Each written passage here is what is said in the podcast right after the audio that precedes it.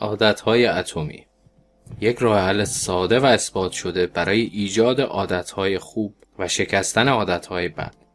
تغییرات کوچک نتایج قابل توجه. نویسنده جیمز کلیر مترجم هادی بهمنی. عادت یک روتین یا رویه‌ای که به صورت منظم انجام می‌گیرد. یک پاسخ خودکار به موقعیت خاص. اتمی یک یک مقدار بسیار کوچک از هر چیز. یک واحد غیر قابل تجزیه از سیستم بزرگتر. دو منبع انرژی یا توان عظیم. مقدمه. داستان من. در روز پایانی از سال دوم دبیرستانم یک چوب بیسبال وسط صورتم کوبیده شد. همین که همکلاسی هم چوب را کامل چرخان از دستانش رها شد. پرواز کنان به سمتم آمد و مستقیم وسط دو چشمم نشست. لحظه برخود را اصلا به خاطر ندارم. چوب با چنان شدتی به صورتم خورد که دماغم را خورد کرد و به شکل یو کج و معوجی درآمد. این برخورد باعث شد بافت نرم مغزم به داخل جمجمه هم کوبیده شود. همان لحظه دنیا دور سرم چرخید. در کسری از ثانیه دماغم شکست جمجمه هم چندین ترک برداشت و کاسی چشمانم هم داغ شد. وقتی چشمانم را باز کردم دیدم که بقیه به من زل زدن و برای کمک به این سو می به پایین نگاه کردم و متوجه لکه های قرمز روی لباس هایم شدم.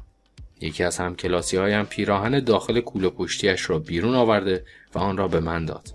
از آن برای بند آوردن جریان خون دماغ شکستم استفاده کردم. شوکه و سردرگم بودم و نمی‌دانستم که آسیب چقدر جدی است. معلم دستش را به دور شانه هایم انداخت و مسیر طولانی تا دفتر پرستار مدرسه را طی کردیم. در این مسیر باید از کنار زمین پایین تپه و پشت مدرسه عبور می کردیم. دست افراد مختلف بغلم را می گرفت و من را سر پا نگه می داشت. عجله نکردیم و به آرامی راه می رفتیم. هیچ کس متوجه نبود که هر یک دقیقه زودتر رسیدن هم می تواند مهم باشد. وقتی به دفتر پرستار رسیدیم او چند سوال از من پرسید. الان چه سالیه؟ جواب دادم 1998 در واقع 2002 بود. رئیس جمهور آمریکا کیه؟ گفتم بیل کلینتون. جواب سعید جورج بوش بود. اسم مامانت چیه؟ هنگ کرده بودم. ده ثانیه گذشت. خیلی تصادفی گفتم پتی و این نکته را نادیده گرفتم که ده ثانیه طول کشید تا نام مادر خودم را به خاطر بیاورم. این آخرین سوالی است که یادم میآید. بدنم قادر نبود التهاب سریع مغزم را کنترل کند و پیش از اینکه آمبولانس برسد بیهوش شدم. چند دقیقه بعد مرا از مدرسه بیرون بردم و به بیمارستان آن منطقه رساندم. هندکی پس از رسیدن بدنم کم کم داشت تعطیل می شد. برای کارهای ساده ای مثل قورت دادن آب دهان و نفس کشیدن هم کلنجار می رفتم. اولین حمله را در آن روز تجربه می کردم. اینجا بود که نفسم کاملا قطع شد. وقتی پزشکها خیلی سریع با منبع اکسیژن به سراغم آمدند تصمیم گرفتند که بیمارستان منطقه برای کنترل چنین شرایطی مجهز نیست و یک هلیکوپتر سفارش دادند تا مرا به بیمارستان بزرگتری در سینسیاناتی ببرد. مرا از درب اتاق اورژانس بیرون آوردند و به سمت محل فرود هلیکوپتر در آن طرف خیابان بردند. تخت روی پستی و بلندی های پیاده رو تکان می‌خورد. در حالی که یک پرستار هلم می‌داد و دیگری با دست پمپ اکسیژن را جلوی دهانم گرفته بود. مادرم که چند لحظه قبل به بیمارستان رسیده بود سوار هلیکوپتر شد و نزدیکم نشست و دستم را در حین پرواز گرفته بود. هنوز هم هوشیار نبودم و نمی توانستم خودم نفس بکشم.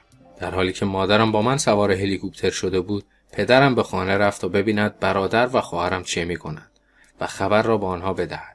در حالی که بغزش را کنترل می کرد به خواهرم توضیح داد که باید جشن فارغ و تحصیلی سال هشتم خود در آن شب را بیخیال شود.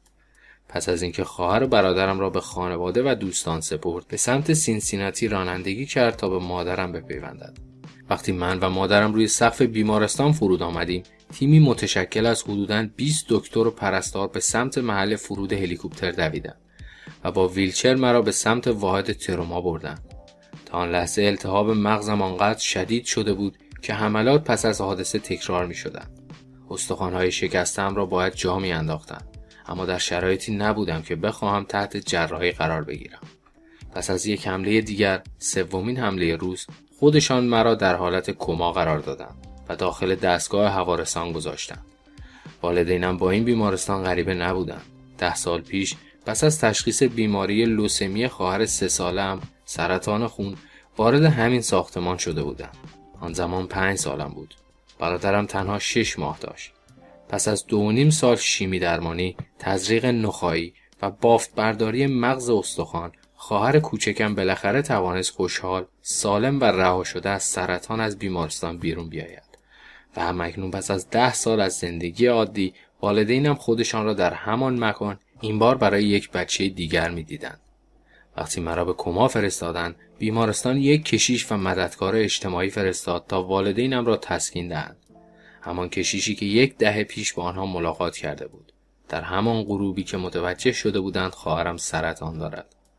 وقتی روز رفت و شب فرا رسید مجموعی از دستگاه ها مرا زنده نگه داشته بودند. والدینم خسته و کلافه روی تشک بیمارستان خواب بودند. یک لحظه از روی خستگی بیهوش می شدن و لحظه بعد با نگرانی از خواب می پریدن. مادرم بعدها به من گفت یکی از بدترین شبهایی بود که تجربه کرده بودم. بازیابی من خوشبختانه صبح روز بعد نفس کشیدنم دوباره به حالتی برگشته بود که پزشکان بتوانند با خیال راحت مرا از کما بیرون بیاورند. وقتی آگاهی خودم را به صورت کامل به دست آوردم متوجه شدم که حس بویاییم را از دست دادم برای آزمایش این موضوع پرستار از من خواست فین کنم و سپس یک پاکت آب سیب را بو بکشم. حس بویاییم برگشته بود. اما در تعجب همگان اقدام به فین کردن باعث شد هوا به داخل ترک های کاسه چشمم نفوذ کند و چشم چپم به سمت بیرون هل داده شود. کره چشمم از کاسه بیرون زده بود و به سختی توسط موجه ها و عصب بینایی که چشم را به مغز متصل می کند در جای خود مانده بود. چشم بزش گفت چشمم به تدریج و پس از خالی شدن هوا به جای اصلی خود باز خواهد گشت. اما نمی‌شد گفت که این پروسه چقدر طول می کشد. یک هفته بعد وقتی جراحی برایم گذاشته بودند و بدین ترتیب زمان بیشتری برای خوب شدن داشتم قیافه طوری بود انگار در مسابقه بوکس با یک فرد قوی شرکت کردم اما من را ترخیص کردند با دماغی شکسته یک مش ترک داخل صورت و چشم چپ از حدقه بیرون آمده به خانه برگشتم. ماهای بعدی دوران سختی بودند. انگار همه چیز در زندگیم متوقف شده بود. به مدت چند هفته دوبینی داشتم. عملا نمی توانستم صاف نگاه کنم. بیش از یک ماه طول کشید تا اینکه بالاخره کوره چشمم به موقعیت معمول خودش بازگشت. بین حملات و مشکلاتی که در بینایی داشتم هشت ماه گذشت تا بتوانم دوباره پشت فرمان بنشینم در فیزیوتراپی بیشتر روی الگوهای حرکتی پایه نظیر راه رفتن روی خط مستقیم تمرین می کردم. ازمم را جذب کرده بودم تا نگذارم که مصدومیت زمین گیرم کند. اما چندین بار پیش آمد که حس افسردگی و درهم شکستن داشتم. با درد و رنج متوجه شدم که باید خیلی تلاش کنم تا دوباره به زمین بیسبال برگردم و این پروسه یک سال طول کشید. بیسبال همیشه یک بخش بزرگ از زندگی من بود. پدرم در لیگ رد پایین بیسبال برای سند لوئیس کاردینالز بازی می کرد و من هم رویای بازی به صورت حرفه‌ای را داشتم. پس از ماها توانبخشی بیشتر از همه دلم برای پا گذاشتن روی زمین بیسبال تنگ شده بود. اما راه بازگشتن به بیسبال آنقدر هم هموار نبود. وقتی نیم فصل شد تنها سال سومی بودم که از تیم بیسبال اصلی دانشگاه کنار گذاشته شدم. مرا فرستادن که با سال دومی ها در تیم دوم بازی کنم. از چهار سالگی بازی می کردم و برای کسی که اینقدر تلاش و زمان روی این ورزش گذاشته خط خوردن بسیار تحقیرآمیز بود. به خوبی روز این رخداد را به خاطر می آورم در ماشینم نشسته بودم و گریان پیچ رادیو را میچرخاندم تا بتوانم آهنگی پیدا کنم که حالم را بهتر کنم. پس از یک سال تردید به خودم توانستم به تیم اول دانشگاه برگردم. اما به ندرت می توانستم داخل زمین بروم. در مجموع 11 دور در تیم اول بیسبال دانشگاه بازی کردم که سرجم به اندازه یک بازی هم نمی‌شد. صرف نظر از دوران تاریکم در دبیرستان کماکان اعتقاد داشتم که می توانم یک بازیکن بزرگ شوم. می دانستم که اگر قرار است اوضاع بهتر شود باید خودم برایش تلاش کنم. نقطه تحول دو سال پس از مصومیت فرا رسید. زمانی که وارد دانشگاه دنیسون شدم. این یک شروع جدید بود و آنجا جایی بود که برای اولین بار توانستم قدرت غافلگیر کننده عادات کوچک را درک کنم. چگونه درباره عادتها یاد گرفتم. حضور در دنیسون یکی از بهترین تصمیمات زندگیم بود.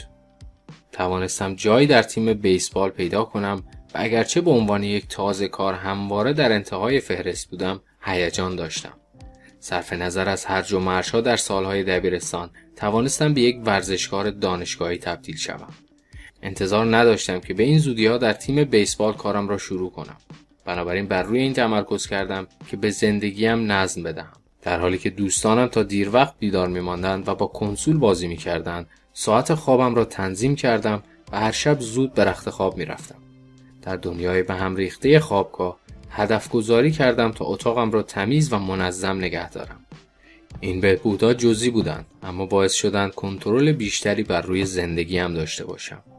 دوباره حس اعتماد به نفس داشتم و این افزایش اطمینان به خودم به کلاس درس هم جریان پیدا کرد.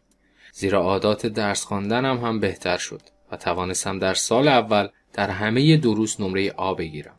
عادت روتین یا رفتاری است که به صورت مداوم انجام می شود و در بسیاری از اوقات به صورت خودکار رخ می دهد. با گذشت هر ترم عادات کوچک اما پایداری را جمع می کردم که در نهایت باعث شدن به نتایجی برسم که ابتدا در مخیلم نمی گنجیدن. مثلا برای اولین بار در زندگیم عادت کردم که هفته چند بار وزنه بلند کنم و در سالیان بعد هیکل 192 سانتی متری هم از 77 کیلوگرم به 90 کیلوگرم بدون چربی رسید. وقتی سال دوم از راه رسید توانستم از ابتدای بازی در بخش پرداخت کننده ها حضور پیدا کنم. در سال سوم به عنوان کاپیتان تیم انتخاب شدم و در انتهای فصل برای تیم منتخب برگزیده شدم. اما تا سال چهارم و آخر طول کشید تا بالاخره عادات خواب، مطالعه و تمرینات قدرتی هم کم کم جواب دادند. شش سال بعد از اینکه با چوب بیسبال به صورت من کوبیده بودند، با پرواز به بیمارستان رفته بودم و مرا به کما بردند به عنوان بهترین ورزشکار مرد در دانشگاه دنیسون انتخاب شدم و به تیم منتخب دانشگاهیان کل آمریکا که از سوی ESPN انتخاب می شود راه یافتم. افتخاری که تنها نصیب 33 بازیکن در سرتاسر سر کشور می شود. در زمان فارغ و تحصیلی هم رکوردهای 8 دسته مختلف دانشگاه را در اختیار داشتم. همان سال بالاترین افتخار آکادمیک دانشگاه یعنی مدال رئیس را دریافت کردم. امیدوارم اگر لحنم خود ستایانه است مرا ببخشید. صادقانه بگویم حرفه ورزشی من هیچ نکته تاریخی یا افسانه‌ای ندارد. هیچگاه بازیکن حرفه‌ای نشدم. اما وقتی به آن سالها نگاه می کنم به این اعتقاد می رسم که توانستم به ارزش های کمیابی دست یابم. پتانسیل خودم را نشان دهم و اعتقاد دارم مفاهیم این کتاب می توانند به شما کمک کنند پتانسیلتان را شکوفا کنید. ما همگی با چالش های زندگی مواجه می شویم. این مصومیت هم چالش من بود و چنین تجربه یک درس حیاتی به من داد. تغییراتی که در ابتدا کوچک و نچندان مهم به نظر می رسند در کنار یکدیگر به نتایج قابل توجهی ختم خواهند شد. البته اگر سالها با آن پایبند بمانید. ما همگی در طولانی مدت با موانعی مواجه می شویم. اما کیفیت زندگی ما غالبا به کیفیت عادتهایمان بستگی دارد. با همان عادتها در نهایت به همان نتایج قبلی دست خواهید یافت. اگر عادتهایتان را بهتر کنید هر چیزی ممکن می شود. شاید افرادی باشند که بتوانند یک شبه به موفقیت های خارق دست یابند. چنین فردی را شخصا نمی‌شناسم و خودم هم قطعا در این دسته قرار نمی‌گیرم. در گذارم از کمای عمدی پزشکی به سمت حضور در تیم منتخب دانشگاهیان یک لحظه تعیین کننده مشخص وجود نداشت. لحظات زیادی بودند. این یک تحول تدریجی بود. رشته طولانی از پیروزی های کوچک و پیشرفت های جزئی. تنها راهی که از طریق آن پیشرفت کردم تنها انتخابی که داشتم شروع کوچک بود و همین استراتژی را چند سال بعد در زمان شروع کسب و کارم برگزیدم و کارم را روی این کتاب شروع کردم. چگونه و چرا این کتاب را نوشتم؟ در نوامبر 2012 شروع به انتشار مقالاتی در jamesclear.com کردم. سالها بود که تجربیات شخصیم با عادات مختلف را مکتوب می کردم. و در nihayet آماده شدم برخی از آنها را به صورت عمومی به اشتراک بگذارم. کارم را با انتشار یک مقاله جدید هر دوشنبه و پنجشنبه آغاز کردم. طی چند ماه همین عادت ساده نگارش باعث شد که هزاران مشترک خبرنامه ایمیلی داشته باشم و در انتهای سال 2013 این رقم به بیش از سی هزار نفر رسید. در سال 2014 فهرست ایمیل من به بیش از 100 هزار مشترک توسعه یافت که بدین ترتیب به یکی از پرسرعت ترین رشدها در میان خبرنامه های اینترنتی تبدیل شد. زمانی که نوشتن را آغاز کردم حس یک دقلکار و متظاهر را داشتم. اما اکنون مرا به عنوان یک متخصص عادت ها می شناسند. عنوان جدیدی که هیجان زده هم می کند و البته مقداری حس ملال هم به همراه دارد. هیچگاه خودم را یک استاد در این موضوع ندیدم بلکه صرفا کسی بودم که در کنار مخاطبینم تجربه اندوختم. در سال 2015 به 200 هزار مشترک ایمیل رسیدم و قراردادی با پنگوان رندوم هاوس بستم تا شروع به نگارش کتابی کنم که همکنون با آن گوش فرا دهید. با افزایش تعداد مخاطبینم های کسب و کارم افزایش یافت. بیش از پیش از من می‌خواستند که در کمپانی های برتر درباره علم شکل دهی به عادت، تغییر رفتار و بهبود مداوم سخنرانی کنم. در شرایطی قرار گرفتم که سخنرانی های اصلی را در کنفرانس های آمریکا و اروپا ارائه می کردم. در سال 2016 مقالاتم به صورت منظم در نشریه های مهم نظیر تایم، Entrepreneur و فورب ظاهر می شدن. عالی بود زیرا بیش از 8 میلیون نفر در آن سال نوشته هایم را خواندند. مربیان لیگ ملی فوتبال، لیگ ملی بسکتبال و لیگ برتر بیسبال شروع به مطالعه کارهایم و اشتراک گذاری آن با سایر ها کردند. در شروع سال 2017 آکادمی عادتها را راه اندازی کردم که به پلتفرم برتر آموزشی برای سازمانها و افراد علاقمند به بهبود عادتهای کاری و زندگیشان تبدیل شد. شرکت از لیست 500 کمپانی برتر فورچن و استارتاپ های در حال رشد شروع به ثبت نام مدیران و آموزش پرسنلشان کردند. در مجموع بیش از ده هزار رهبر، مدیر، مربی و معلم از آکادمی عادتها فارغ و تحصیل شدند و همکاریم با آنها باعث شد چیزهای زیادی را درباره کاربرد عادتها در دنیای واقعی متوجه شوم. وقتی در سال 2018 اصلاحات نهایی را بر روی این کتاب انجام دادم، jamesclear.com میلیون ها بازدید کننده در هر ماه داشت و تقریبا 500 هزار نفر در خبرنامه ایمیلی ثبت نام کرده بودند. آماری که در ابتدای کار و وقتی به این موضوع فکر می کردم اصلا انتظارش را نداشتم. این کتاب چگونه به شما کمک خواهد کرد؟ ناوار راویکانت که کارآفرین و سرمایه گذار است گفته برای نوشتن یک کتاب خوب باید ابتدا به خود کتاب تبدیل شوید. اول خودم درباره ایده های ذکر شده در اینجا یاد گرفتم چون باید با آنها زندگی می کردم. باید به عادت های کوچک اتکا می کردم تا پس از مصومیت احیا می شدم قدرت بیشتری در باشگاه می یافتم عملکرد سطح بالایی در زمین مسابقه ارائه می دادم نویسنده می شدم یک کسب و کار موفق می ساختم و خیلی ساده به یک بزرگسال مسئولیت پذیر تبدیل می شدم. عادت های کوچک به من کمک کردند پتانسیلم را بالفعل کنم و از آنجایی که این کتاب را انتخاب کرده اید حدس می‌زنم که شما هم دنبال همین کار هستید.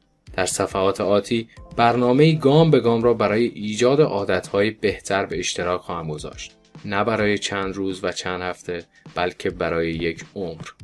در حالی که علم از هر آنچه نوشتم پشتیبانی می کند. این کتاب یک مقاله تحقیقاتی برای دانشگاه نیست. یک دستورالعمل اجرایی است.